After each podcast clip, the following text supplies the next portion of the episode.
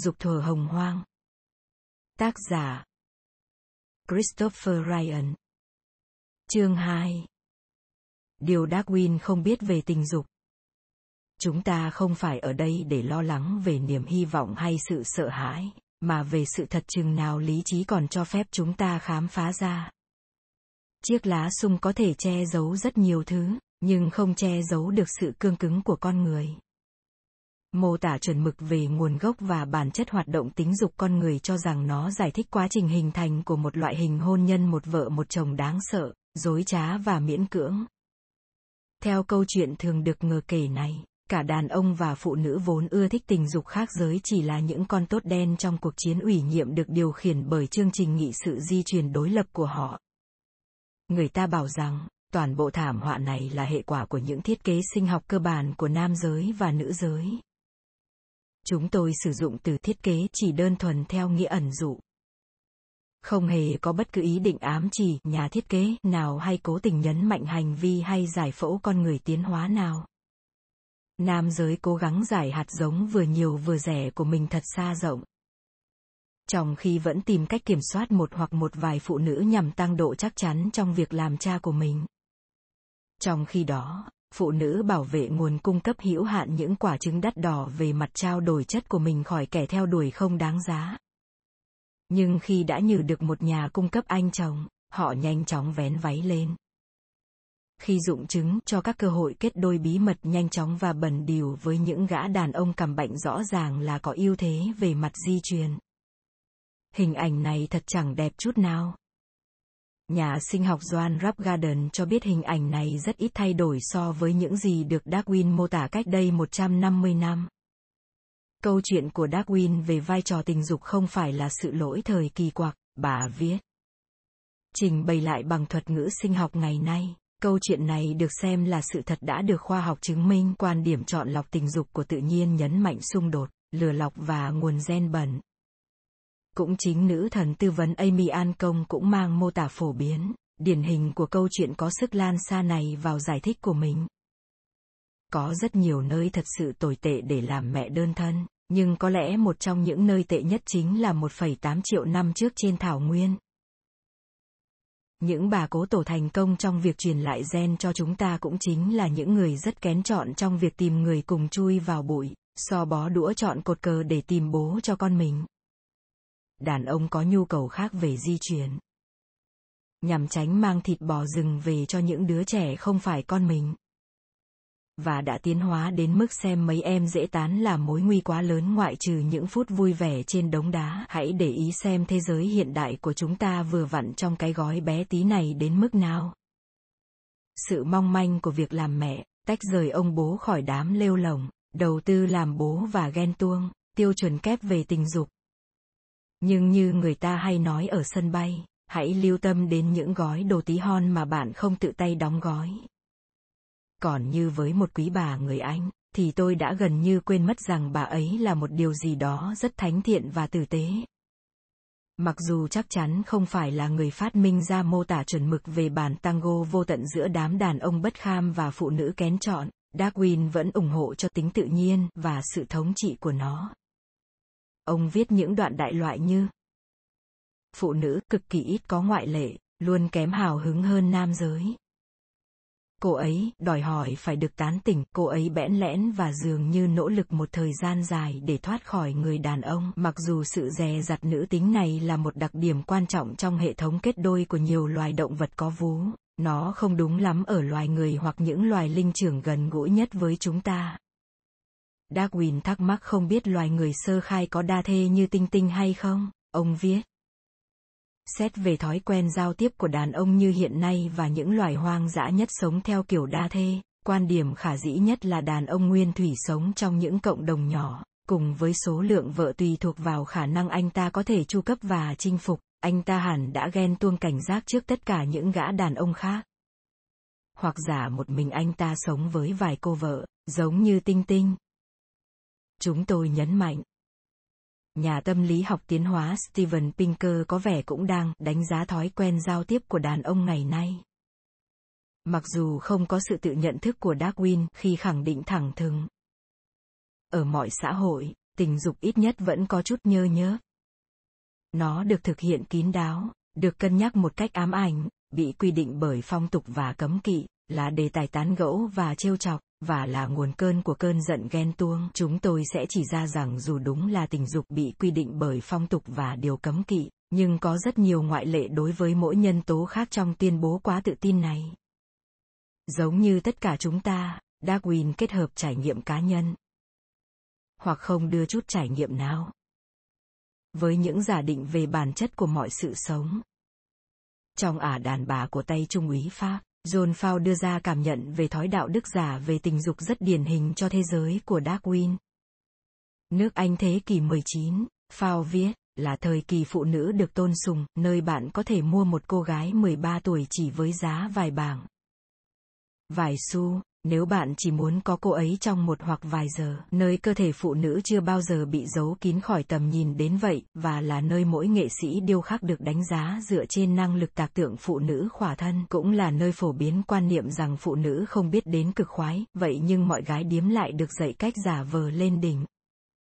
Trên một số khía cạnh, các tập tục tình dục của Vương quốc Anh thời nữ hoàng Victoria là phỏng theo cơ chế hoạt động của động cơ hơi nước. Việc nghiêm khắc ngăn cấm giải phóng tình dục đã gây ra một áp lực lớn chưa từng có khi chặn lại dòng năng lượng bình thường. Công việc được hoàn thành qua những lần giải phóng nhanh, có kiểm soát thứ năng lượng tích lũy này. Mặc dù có rất nhiều sai lầm, Freud vẫn đúng khi nhận thấy rằng văn minh chủ yếu được xây dựng trên thứ năng lượng khiêu dâm bị ngăn chặn, tập trung, tích lũy và chuyển hướng. Để cơ thể và đầu óc không bị ô uế, Walter Houghton giải thích trong tâm trạng thời Victoria, chàng trai được dạy xem phụ nữ là đối tượng cực kỳ đáng tôn trọng và thậm chí đáng tôn thờ. Anh chàng phải nghĩ về những phụ nữ tử tế. Giống như em gái và mẹ mình, giống như cô dâu tương lai của chàng, là những sinh vật giống thiên thần hơn là con người. Hình ảnh được tính toán một cách kỳ diệu không chỉ nhằm tách tình yêu khỏi tình dục, mà còn biến tình yêu thành thờ phụng sự thanh khiết khi không có tâm trạng tôn thờ sự thanh khiết của chị em gái, mẹ, con gái và vợ mình, đàn ông nên chút cơn dâm dục của mình vào gái điếm còn hơn là đe dọa sự ổn định gia đình và xã hội bằng cách lừa gạt phụ nữ đoan chính. Arthur Schopenhauer, triết gia thế kỷ 19, nhận thấy rằng chỉ riêng ở London đã có 80.000 gái điếm, và họ là gì nếu như không phải là vật hy sinh trên bàn thờ của hôn nhân một vợ một chồng. Chắc chắn chắc Darwin không miễn nhiễm với căn bệnh sợ tình dục ở thời đại mình. Trên thực tế, người ta có thể lập luận rằng ông cực kỳ nhạy cảm với ảnh hưởng của nó, phần lớn là do ông trưởng thành dưới cái bóng trí tuệ của người ông nổi tiếng. Và vô liêm sỉ. Erasmus Darwin, từng nhạo báng các tập tục tình dục thời đó bằng cách có con với nhiều phụ nữ khác nhau và thậm chí còn đi xa tới mức ca ngợi tình dục bầy đàn trong thơ của mình.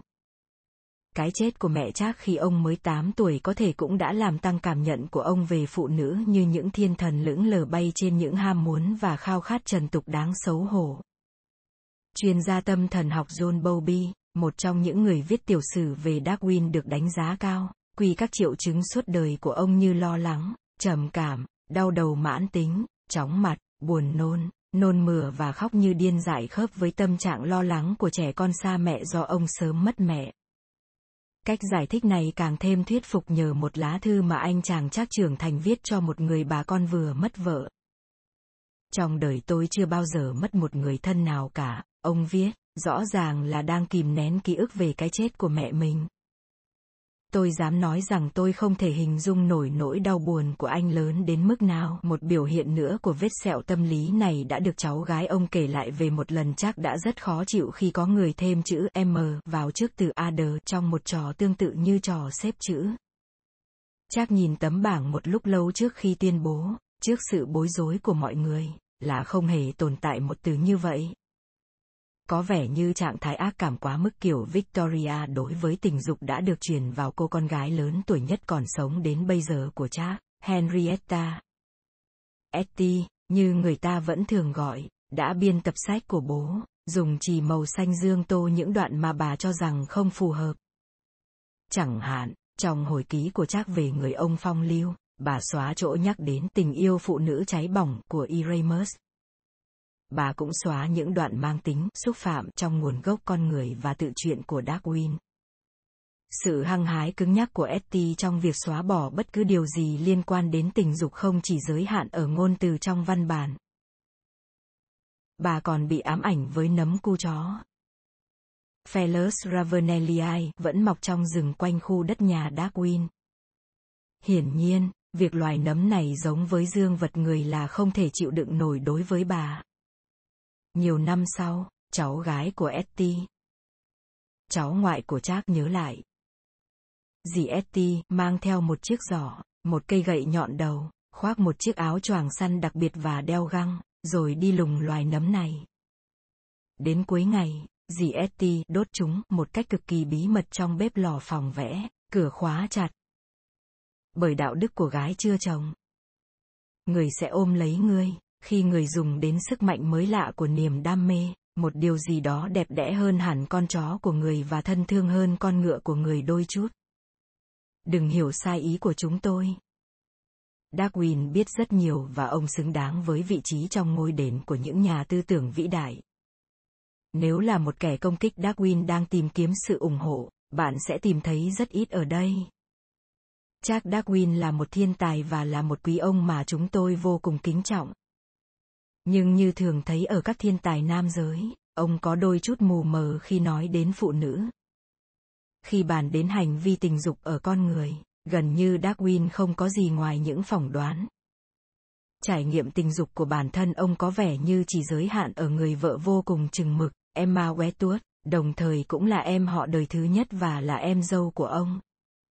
Trong chuyến đi vòng quanh thế giới trên tàu Beagle, dường như nhà tự nhiên học trẻ tuổi chưa bao giờ lên bờ tìm kiếm niềm vui tình dục và xác thịt như nhiều đàn ông đi biển thời đó. Darwin quá rụt rẻ đối với loại hình thu thập dữ liệu được Herman Melvin kể lại trong hai cuốn tiểu thuyết bán chạy nhất của ông là Taipi và Omu, hoặc với việc lấy những lạc thú đã dẫn tới cuộc bình biến trên tàu The Bounty ở Nam Thái Bình Dương trước đó vài thập kỷ làm ví dụ. Darwin cân nhắc hôn nhân về mặt lý thuyết, trước cả khi ông nghĩ tới bất cứ người phụ nữ cụ thể nào trong đầu. Ông phát ra những điều hơn lẽ thiệt ở hai cột trong cuốn sổ của mình cưới và không cưới. Ở bên cột cưới, ông liệt kê. Con cái. Mở ngoặc đơn. Nếu làm vui lòng Chúa. Người đồng hành trung thủy, mở ngoặc đơn. Và là bạn lúc tuổi già, sẽ quan tâm đến mình. Đối tượng để yêu thương và để cùng nô đùa. Dù sao cũng tốt hơn nuôi chó, chuyện gẫu với phụ nữ, nhưng mất thời gian kinh khủng ngoặc kép chấm. Ở mặt kia của trang giấy, Darwin nêu ra những lo lắng như tự do đi nơi nào mình thích. Lựa chọn các đối tượng giao du. Rất ít không bị bắt đi thăm họ hàng và dồn tâm trí vào từng chuyện nhỏ, béo ú và lười nhác.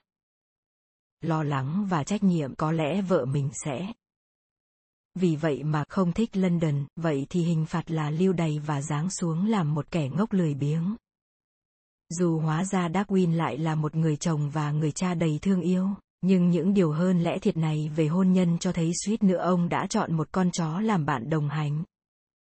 Đánh giá thói quen giao tiếp của con người như những gì con người đang thể hiện không phải là một phương pháp đáng tin cậy để hiểu thời kỳ tiền sử.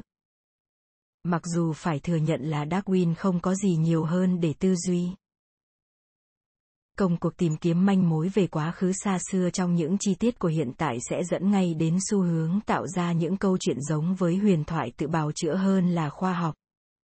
Từ huyền thoại ở đây đã bị hạ thấp giá trị và xem nhẹ trong cách dùng hiện đại, nó thường được dùng để chỉ một cái gì đó giả tạo, dối trá. Nhưng cách dùng này thiếu mất chức năng sâu xa nhất của huyền thoại, vốn mang lại trình tự tường thuật cho các mẩu thông tin mà rõ ràng là rời rạc cũng là cách mà các chòm sao gom những ngôi sao xa nhau kinh khủng thành những kiểu mẫu chặt chẽ, dễ nhận biết, vừa ảo vừa thật. Các nhà tâm lý học David Feinstein và Stanley Krippner giải thích. Huyền thoại học là cái khung cửi mà trên đó chúng ta diệt thứ nguyên liệu thô của trải nghiệm hàng ngày thành một câu chuyện mạch lạc. Công việc dệt này trở nên cực kỳ khó khăn khi chúng ta huyền thoại hóa trải nghiệm hàng ngày của tổ tiên sống cách chúng ta 20 hoặc 30 nghìn năm hoặc hơn. và quả chúng ta thường vô tình dệt mãi những trải nghiệm của bản thân thành tấm vải tiền sử. Đây là xu hướng phổ biến phản ánh những khuynh hướng văn hóa đương đại vào quá trình Flintstone hóa quá khứ xa xưa. Vì Flintstone là gia đình đồ đá hiện đại, những suy đoán khoa học đương đại liên quan đến đời sống con người tiền sử thường bị bóp méo bởi các giả định có vẻ như cực kỳ hợp lý. Nhưng các giả định này có thể kéo chúng ta xa khỏi con đường tới sự thật. Quá trình Flintstone hóa có hai phụ huynh. Thiếu tư liệu vững chắc và nhu cầu về mặt tâm lý muốn giải thích, biện minh và kỷ niệm cuộc sống cũng như thời đại của ai đó. Nhưng để phục vụ mục đích của chúng ta, quá trình Flintstone hóa có ít nhất ba ông nội uyên thâm. Hobbes, Rousseau và Malthus. Thomas Hobbes Năm 1588 đến năm 1679, một người tị nạn chiến tranh cô độc, sợ hãi ở Paris, đã bị Flintstone hóa khi ông nhìn vào đám sương mù tiền sử và vẽ ra đời sống khổ sở của con người, vốn rất cô độc, nghèo nàn, bẩn thỉu, tàn bạo và ngắn ngủi. Ông vẽ ra một thời kỳ tiền sử cực kỳ giống với thế giới mà ông thấy quanh mình ở châu Âu thế kỷ 17, nhưng tệ hơn nhiều trong mỗi khía cạnh. Được thúc đẩy bởi một nghiên cứu tâm lý học hoàn toàn khác biệt, Jean-Jacques Rousseau. Năm 1712 đến năm 1778 quan sát sự khổ sở và bẩn thỉu của xã hội châu Âu và nghĩ rằng đã nhìn thấy sự mục nát của bản chất con người nguyên thủy. Những câu chuyện về người hoang dã đơn giản ở châu Mỹ của du khách đã khích động thêm những hình ảnh tưởng tượng đầy lãng mạn của ông. Con lắc tri thức quay ngược về quan điểm của Hobbes sau đó vài thập kỷ, khi Thomas Malthus năm 1766 đến năm 1834 tuyên bố đã chứng minh được rằng nghèo đói cùng cực và sự tuyệt vọng đi cùng nó là đặc trưng vĩnh viễn của thân phận con người. Ông lập luận, nghèo đói cơ cực là bản chất của bài toán sinh sản ở loài có vú. Do dân số tăng theo cấp số nhân, sau mỗi thế hệ lại tăng lên gấp đôi. 2, 4, 8, 16, 32, trong khi nông dân chỉ có thể tăng nguồn cung thực phẩm bằng cách tăng diện tích gieo trồng theo cấp số cộng.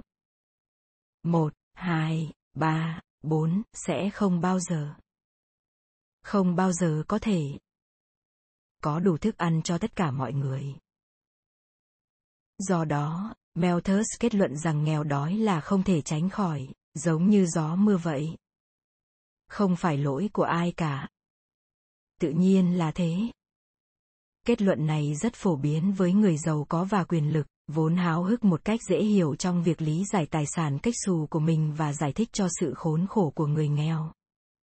Giây phút Eureka của Darwin là món quà của hai ông Thomas gây gớm và một ông Fred thân thiện.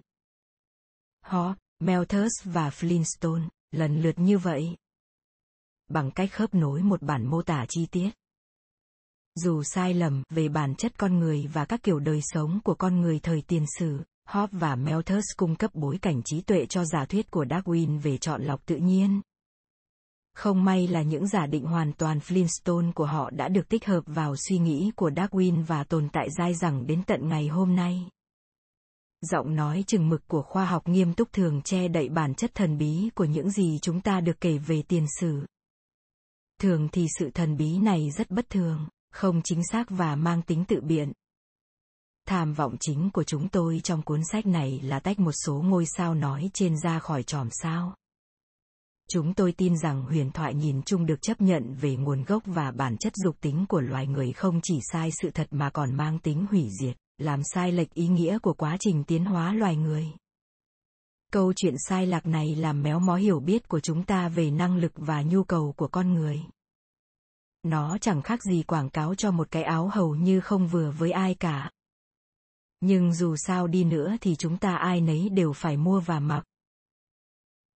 Giống như mọi huyền thoại, câu chuyện này tìm cách định nghĩa chúng ta là ai và là cái gì, theo đó chúng ta có thể mong đợi và đòi hỏi gì ở nhau. Trong nhiều thế kỷ, giới chức tôn giáo đã gieo rắc thứ định nghĩa này, cảnh báo về lũ rắn, bọn đàn bà dối trá, giới luật và nỗi đau vĩnh cửu. Nhưng gần đây, nó được giao giảng cho xã hội thế tục như một thứ khoa học phức tạp.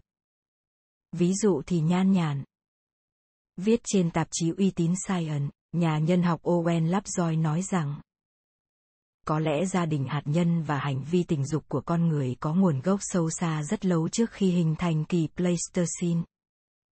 Cách đây 1,8 triệu năm, nhà nhân học nổi tiếng Helen Fisher cũng viết. Phải chăng hôn nhân một vợ một chồng là điều tự nhiên? Bà đưa ra câu trả lời chỉ có một từ duy nhất. Đúng, sau đó bà nói tiếp. Ở loài người, hôn nhân một vợ một chồng là nguyên tắc. Có vẻ như nhiều nhân tố khác của thời kỳ tiền sử loài người nép sát vào nhau trong mô tả chuẩn mực về quá trình tiến hóa tình dục ở con người. Nhưng hãy nhớ rằng, có vẻ như anh chàng da đỏ đó đã trả lời câu hỏi của Cortes và có vẻ như đối với giáo hoàng Urban VIII cũng như hầu hết mọi người khác, trái đất đứng yên ở tâm hệ mặt trời là điều không phải bàn cãi.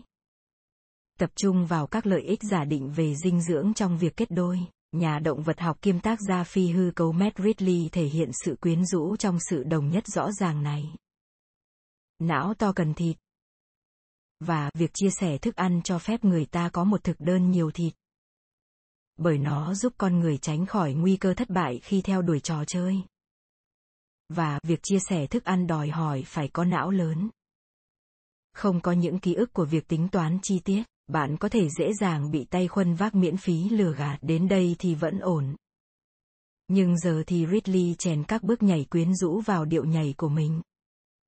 Sự phân chia sức lao động theo giới tính đã thúc đẩy hôn nhân một vợ một chồng khế ước kết đôi nay trở thành đơn vị kinh tế, hôn nhân một vợ một chồng dẫn tới chọn lọc tính dục theo tiêu chí trẻ trung. Bằng cách ưu tiên sự trẻ trung ở bạn đời, nó là một điệu van sơ, trong đó một giả định xoay tròn vào giả định tiếp theo, cứ thế trở thành một hình chôn ốc với khoảng cách dễ chịu giữa các vòng, cho thấy chúng ta đã trở thành con người ngày nay như thế nào. Hãy để ý tới cách thức từng nhân tố đoán biết trước nhân tố tiếp theo như thế nào và tất cả cùng nhau tạo thành một chòm sao hoàn chỉnh và dường như giải thích được quá trình tiến hóa tính dục ở con người ra sao. Các vì sao ở xa thuộc chòm sao chuẩn bao gồm cá thể được người tiền sử quyết định đầu tư vào một cá thể cái và con cô ấy như thế nào. Cơn ghen tính dục ở nam giới và tiêu chuẩn kép liên quan đến quyền tự chủ và tình dục ở nam giới và nữ giới. Một sự thực thường được nhắc đi nhắc lại là thời gian dụng trứng của phụ nữ bị giấu kín. Bộ ngực hấp dẫn đến mức khó hiểu của phụ nữ. Sự lừa dối và phản bội khét tiếng của nàng, khởi nguồn của nhiều bản nhạc blue và đồng quê cổ điển.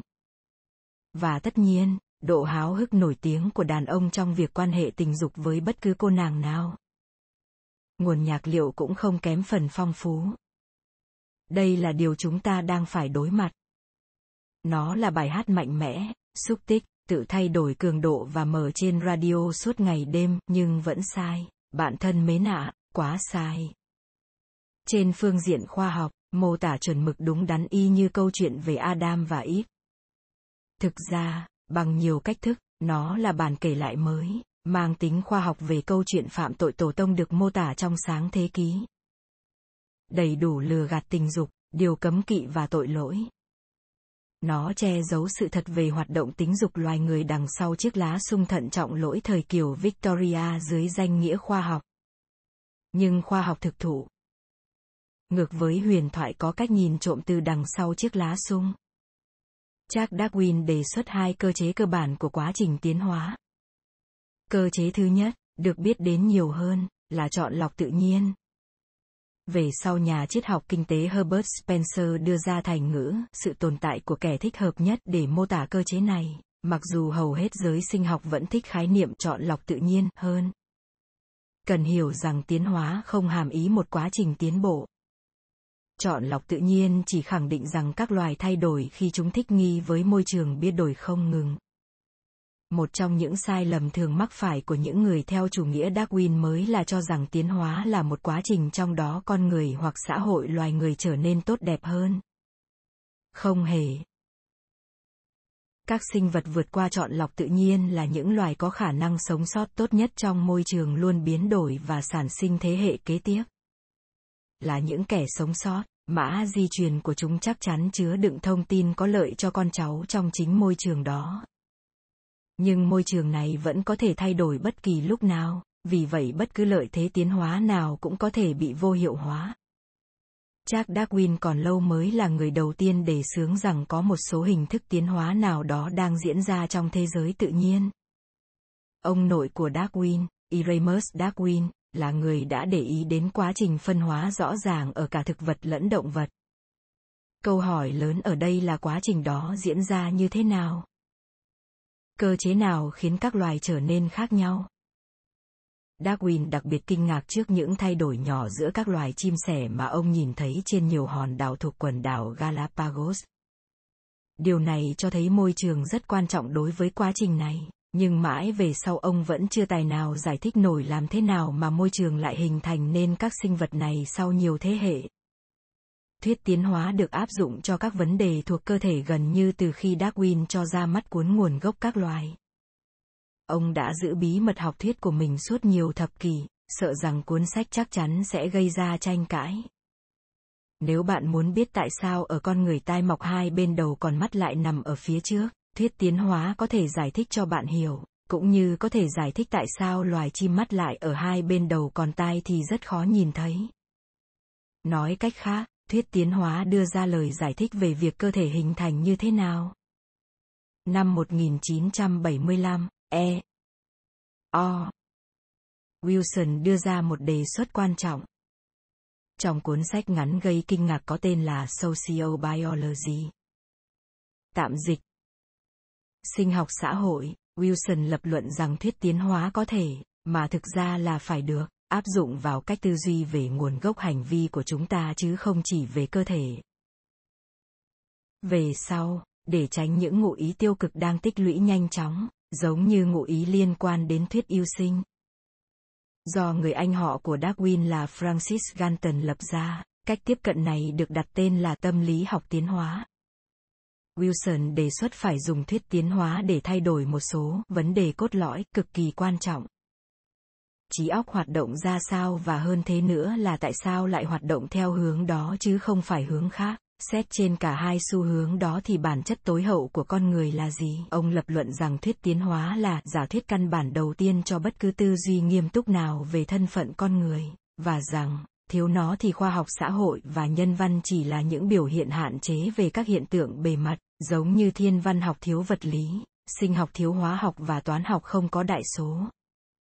Khởi đầu bằng cuốn sinh học xã hội, và sau đó 3 năm là cuốn On Human Nature, về bản tính người cũng của Wilson, các nhà lý thuyết tiến hóa bắt đầu chuyển trọng tâm từ mắt, tai, lông vũ, lông mao, sang những vấn đề ít hữu hình hơn nhưng lại dễ gây tranh cãi hơn như tình yêu, ghen tuông, lựa chọn đôi lứa, chiến tranh, giết người, hiếp dâm và vị tha.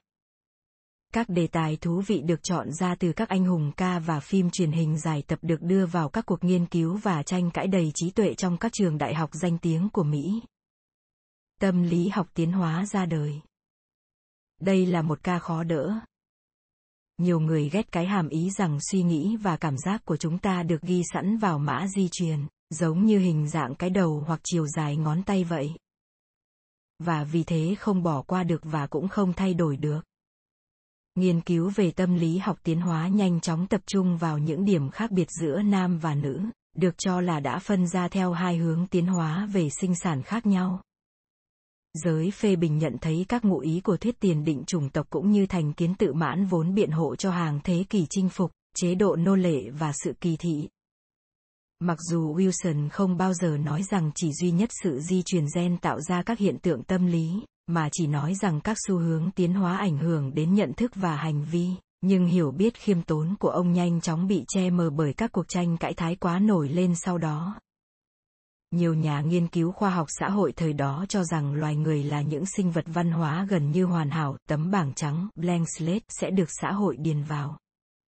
Nhưng cái nhìn của Wilson lại cực kỳ hấp dẫn đối với các học giả vốn rất háo hức trong việc giới thiệu một phương pháp luận khoa học khắt khe hơn vào các lĩnh vực mà họ cho là quá chủ quan và bị bóp méo bởi quan điểm chính trị tự do cũng như lối tư duy mơ mộng. Nhiều thập kỷ sau, hai phe của cuộc tranh luận này vẫn cố thủ trong quan điểm cực đoan của mình bản chất con người có sẵn trong gen hay được hình thành qua giao tiếp như bạn nghĩ sự thật và nghiên cứu khoa học giá trị nhất được tiến hành trong lĩnh vực này. Nằm đâu đó giữa hai quan điểm kể trên. Ngày nay, những người tự cho là phe thực tế trong phái tâm lý học tiến hóa cho rằng bản chất loài người khiến chúng ta gây lộn với hàng xóm, dối trá với vợ, chồng và hành hạ con ghẻ. Họ lập luận rằng hiếp dâm là một chiến lược duy trì nòi giống thành công còn hôn nhân rốt cuộc là một cuộc đấu tranh không cô kẻ thắng mà hai bên chắc chắn đều thất vọng. Tình yêu lãng mạn hạ thấp thành một phản ứng hóa học như chúng ta vào mớ bỏng bong sinh sản mà tình mẫu, phụ tử khiến chúng ta không tài nào thoát ra được. Quan điểm của họ là một bản mô tả hết sức đầy đủ tuyên bố sẽ giải thích ngọn ngành vấn đề. Tất nhiên, có nhiều nhà khoa học hoạt động trong lĩnh vực tâm lý học tiến hóa, nghiên cứu động vật linh trường, sinh học tiến hóa và các lĩnh vực khác nữa không đồng tình với mô tả chuẩn mực mà chúng ta đang phê bình trong những trang này, hoặc những mô hình của họ giống nhau ở điểm này nhưng lại khác xa nhau ở điểm khác. Hy vọng họ sẽ bỏ qua nếu như đôi lúc chúng tôi có vẻ quá đơn giản hóa nhằm minh họa một cách rõ ràng hơn những nét chính của các mô hình mà vẫn không bị lạc trong đống khác biệt nho nhỏ. Mô tả chuẩn mực của tâm lý học tiến hóa chứa đựng nhiều mâu thuẫn hiển nhiên, nhưng một trong những điểm đáng chú ý nhất lại liên quan đến ham muốn ở nữ giới. Người ta cứ nói suốt với chúng ta rằng, phụ nữ là phái kén cá chọn canh, và rè rặt với tình dục. Nam giới dùng năng lượng bản thân để gây ấn tượng với phụ nữ như trưng diện đồng hồ đắt tiền, lại những chiếc xe thể thao mới láng bóng, bon chen để có được danh tiếng, chỗ đứng và quyền lực tất cả chỉ nhằm thuyết phục đám phụ nữ bẽn lẽn kia trao tặng thứ đặc ân tình dục vốn được bảo vệ kỹ lưỡng của mình. Tuy nhiên về phần phụ nữ, mô tả chuẩn mực lại khẳng định rằng tình dục là nhằm đảm bảo an toàn cho mối quan hệ, lạc thú thể xác chẳng qua chỉ là niềm vui tình cờ mà thôi. Darwin đồng ý với quan điểm này. Khái niệm phụ nữ nhút nhát cần phải được tán tỉnh đã ăn sâu trong thiết chọn lọc tính dục của ông người ta bảo rằng nếu phụ nữ lại nhiều ham muốn như đàn ông, xã hội loài người sẽ sụp đổ. Vào năm 1875, Lord Acton chỉ nhắc lại điều ai cũng biết khi tuyên bố rằng phần lớn đàn bà, rất may mắn cho họ và cả xã hội, là không gặp nhiều rắc rối lắm với cảm giác tình dục ở bất cứ hình thức nào. Mặc dù liên tục quả quyết rằng phụ nữ không phải là kẻ đặc biệt ham muốn, trong nhiều nền văn hóa trên khắp thế giới nam giới vẫn làm đủ mọi cách để kiểm soát ham muốn của phụ nữ. Cắt xẻo âm vật, mặc đồ trùm kín từ đầu đến chân, thiêu phù thủy thời trung cổ, khóa trinh tiết, áo ngực thắt đến nghẹt thở, thì thầm xì nhục bọn đĩ điếm hoang đàng, xem là bệnh hoạn, khám bệnh theo kiểu gia trường, dùng những lời dè biểu nặng nề đổ lên bất cứ người phụ nữ nào quyết định hào phóng với hoạt động tình dục. Tất cả đều là những thành tố rõ ràng của một chiến dịch che giấu ham muốn tình dục ở nữ giới vốn bị xem là không có gì nổi bật.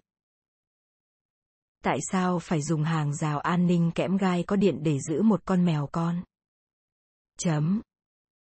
Vị thần hy lạp Tyosius có một quan điểm độc đáo về lạc thú tình dục ở nam giới và nữ giới khi còn trẻ, Tyosius bắt gặp hai con rắn đang xoắn lấy nhau giao hợp. Ông dùng cây gậy chống tách hai con rắn đang say đắm ra và bỗng nhiên ông biến thành phụ nữ.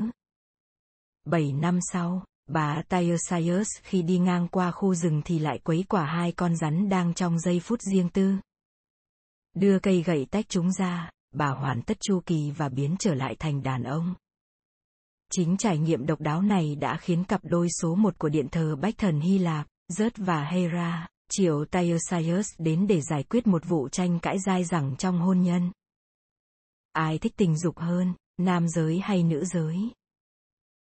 Zeus quả quyết là phụ nữ, nhưng Hera phản đối. Tyosius trả lời rằng không những phụ nữ thích tình dục hơn nam giới, mà còn thích hơn đến 9 lần.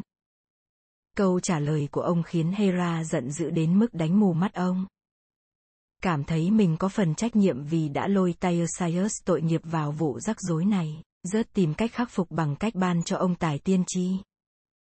Chính ở trong tình trạng mù loà này, Tyosius nhìn thấy định mệnh khủng khiếp của Oedipus. Vô tình giết cha đẻ và lấy mẹ ruột mình.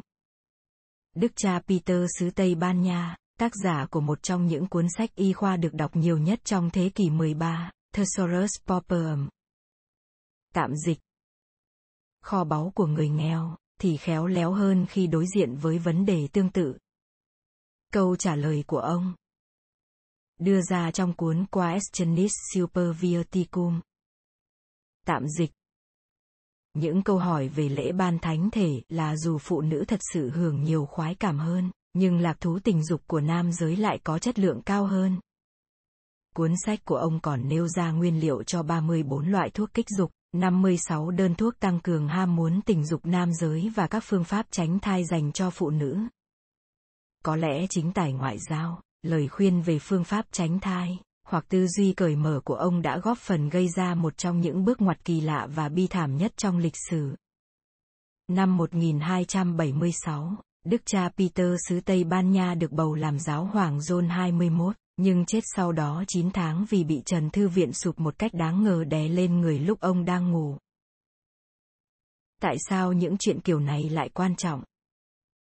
tại sao chúng ta lại cần phải điều chỉnh những quan niệm sai lầm phổ biến về quá trình tiến hóa tình dục của loài người hãy cứ tự hỏi bản thân xem điều gì sẽ thay đổi nếu ai cũng biết rằng phụ nữ cũng hoặc ít ra là có thể trong những trường hợp thích hợp thích tình dục như nam giới chưa nói đến 8 hay 9 lần hơn như Tyre tuyên bố. Nếu Darwin sai về bản năng giới tính hay e ngại chọn lựa của phụ nữ, bị chứng sợ tình dục thời Victoria của ông gây sai lệch. Thì sao? Nếu bí mật lớn nhất của thời Victoria là cả nam giới và nữ giới đều là nạn nhân của chương trình tuyên truyền sai lệch về bản chất tình dục thật của chúng ta và cuộc chiến giữa hai giới tính. Vẫn diễn ra đến tận ngày nay.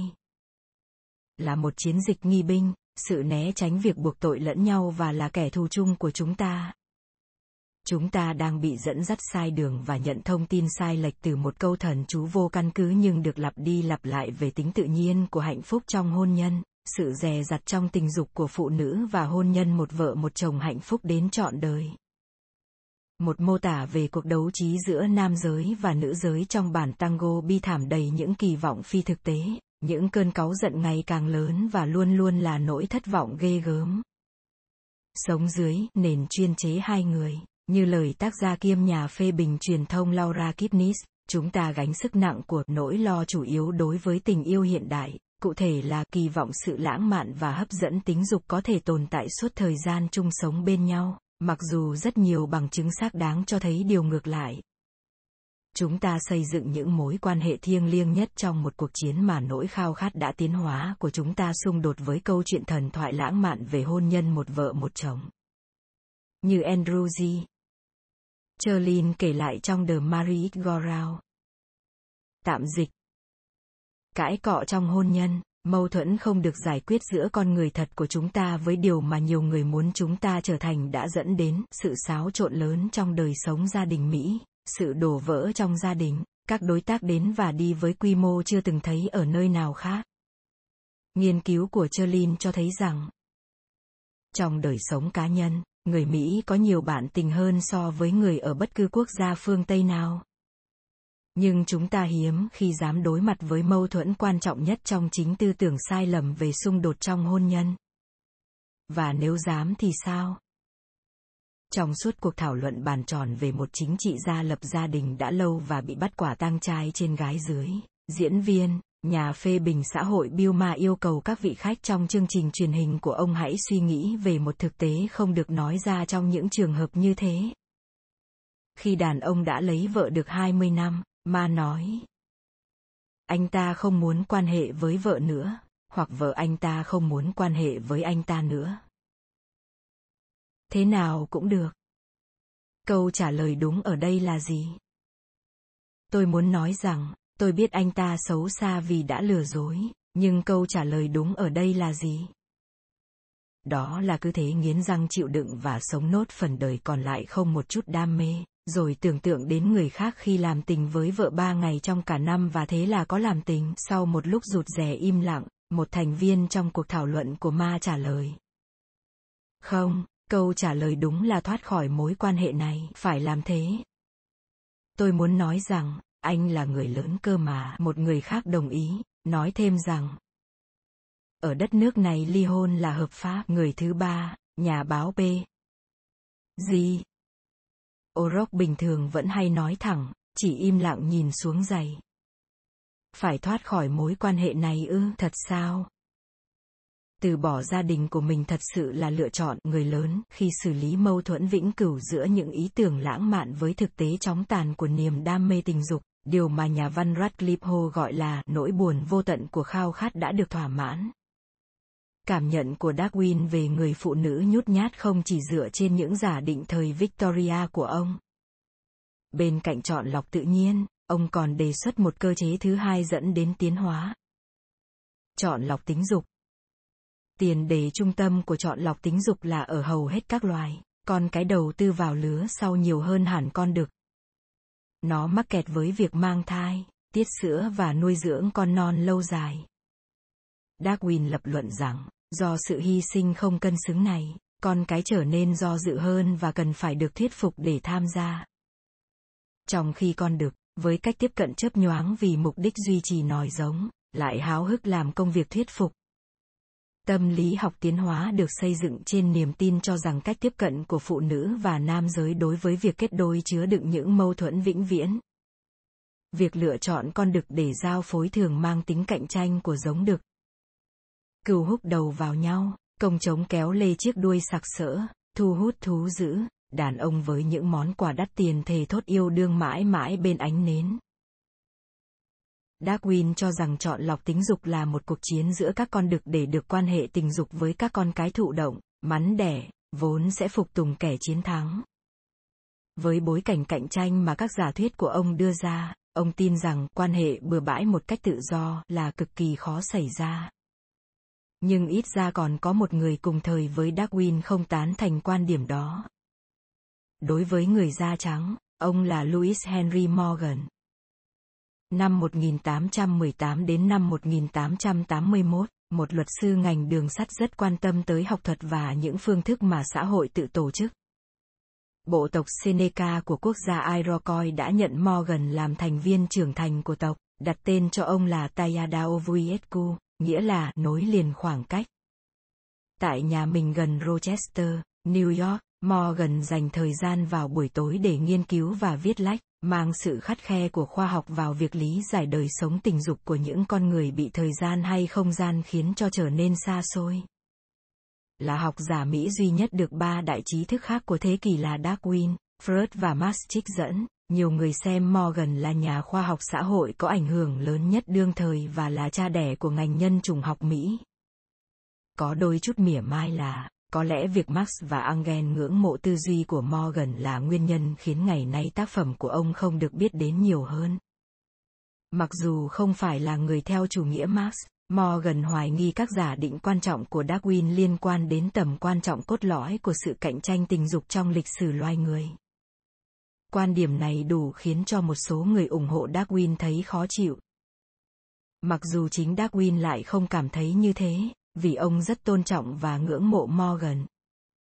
Trên thực tế, Morgan và vợ đã có một đêm ở cùng với gia đình Darwin trên chuyến đi tới nước Anh nhiều năm sau. Hai người con trai của Darwin sống cùng gia đình Morgan tại nhà của họ ở vùng ngoại ô New York. Morgan đặc biệt quan tâm đến sự tiến hóa của cấu trúc gia đình và toàn thể tổ chức xã hội. Ngược lại với lý thuyết của Darwin, ông đưa ra giả thuyết về một hoạt động tính dục bừa bãi hơn nhiều rất đặc trưng của thời tiền sử. Chồng thì lấy nhiều vợ, còn vợ thì lấy nhiều chồng, điều này bị xem là cổ hủ trong xã hội loài người. Một gia đình như vậy vừa không có gì là phản tự nhiên và cũng không có gì là ngoại lệ, ông viết. Thật khó mà chỉ ra được bất kỳ sự khởi đầu khả dĩ nào của gia đình trong thời nguyên thủy. Sau đó mấy trang, Morgan kết luận rằng, có vẻ như buộc phải kết luận rằng tình trạng quan hệ bừa bãi là đặc thù của thời tiền sử, mặc dù kết luận này bị một tác giả ưu tú như ngài Darwin hoài nghi. Lập luận của Morgan về tập quán quần hôn trong xã hội tiền sử còn được gọi là chế độ đa thê hay đám đông nguyên thủy. Thuật ngữ được học giả người Pháp là Jacques Fourier đặt ra sau này đã ảnh hưởng mạnh đến tư duy của Darwin đến mức ông phải thừa nhận rằng có vẻ chắc chắn là tập quán hôn nhân đó đã dần dần phát triển, và gần như việc quan hệ bừa bãi đã có thời cực kỳ phổ biến trên khắp thế giới với tính khiêm tốn nhã nhặn, Darwin đồng ý rằng có những bộ lạc ngày nay mà tất cả nam nữ trong bộ lạc đều là vợ chồng của nhau. Để tỏ lòng trân trọng với nghiên cứu học thuật của Morgan, Darwin nói tiếp. Những ai nghiên cứu cặn kẽ nhất về đề tài này và có phân tích giá trị hơn nhiều so với tôi, tin rằng quần hôn là hình thức nguyên sơ và phổ biến trên toàn thế giới, bằng chứng gián tiếp bổ trợ cho niềm tin này cực kỳ mạnh. Đúng là thế. Và bằng chứng đó, cả trực tiếp lẫn gián tiếp, đều phát triển mạnh hơn nhiều so với những gì mà Darwin, hay thậm chí Morgan hình dung được. Nhưng trước hết, hãy nói kỹ hơn một chút về một từ. Bừa bãi với mỗi người một khác, vì vậy hãy định nghĩa thuật ngữ này. Từ gốc Latin là misere, có nghĩa là pha trộn. Nó không ám chỉ sự kết đôi một cách ngẫu nhiên, bởi các ưu tiên và chọn lựa vẫn có vai trò ảnh hưởng trong đó. Chúng ta tìm một thuật ngữ khác để sử dụng trong cuốn sách này, một từ không gắn với nụ cười khẩy có ý dè bìu, mà những từ đồng nghĩa với nó lại hàm ý rất tệ hại. Dâm đáng, phóng đáng, dâm giật, xa ngã.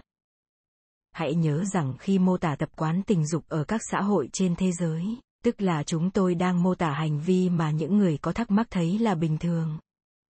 Trong cách dùng thông thường, từ bừa bãi ám chỉ hành vi vô đạo đức hoặc vô luân, ích kỷ và tàn nhẫn. Nhưng hầu hết những người mà chúng tôi sẽ mô tả đều hành xử tốt trong khuôn khổ những gì xã hội của họ cho là hành vi chấp nhận được.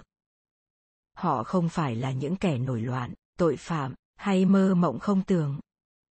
Vì các nhóm hái lượm, dù ở ngày nay hay thời tiền sử hiếm khi quá 100 đến 150 người, mỗi người chắc chắn biết từng người vợ, chồng của mình một cách sâu sắc và mật thiết. Có lẽ ở mức hơn nhiều so với người hiện đại biết về tình nhân ngẫu nhiên của bản thân. Morgan khẳng định điều này trong cuốn Ancient Society. Tạm dịch Xã hội cổ đại Bức tranh về đời sống hoang dã không cần phải tạo ra cách mạng cho tư duy, bởi vì với họ đây là một dạng quan hệ hôn nhân, do đó không phải là thiếu đứng đắn. Nhà sinh vật học Ellen F. Dixon, tác giả của cuộc nghiên cứu lớn nhất về hoạt động tính dục của động vật linh trường. Không hề ngạc nhiên khi đề tài có tên là hoạt động tính dục ở linh trường, cũng đưa ra quan điểm tương tự về điều mà ông thích gọi là hệ thống kết đôi nhiều nam nhiều nữ, đặc trưng của những người bà con linh trưởng gần gũi nhất với chúng ta. Tinh tinh và tinh tinh lùn. Ông viết. Việc kết đôi rất hiếm khi bừa bãi trong các nhóm linh trưởng nhiều nam nhiều nữ. Nhiều nhân tố, trong đó có quan hệ họ hàng, cấp bậc xã hội, sự hấp dẫn tính dục và sở thích tính dục cá nhân có thể sẽ ảnh hưởng đến việc lựa chọn bạn tình ở cả hai giới. Như vậy, gọi các hệ thống kết đôi như vậy là bừa bãi thì không đúng. Như vậy, nếu bừa bãi có nghĩa là đồng thời có nhiều mối quan hệ tính dục, vậy thì, vâng, tổ tiên chúng ta còn bừa bãi hơn nhiều so với tất cả những kẻ dâm dục nhất trong chúng ta. Mặt khác, nếu chúng ta hiểu rằng bừa bãi là do hoàn toàn thiếu phân biệt trong khi lựa chọn bạn tình hoặc quan hệ tình dục với người lạ ngẫu nhiên, vậy thì tổ tiên chúng ta còn kém bừa bãi hơn nhiều so với nhiều người hiện đại. Trong cuốn sách này, bừa bãi chỉ có nghĩa là một cá nhân có một số mối quan hệ tình dục đang diễn ra đồng thời. Với tình trạng đời sống tiền sử chia theo từng nhóm nhỏ, những bạn tình này lại càng không thể là người lạ. Chọn tập Música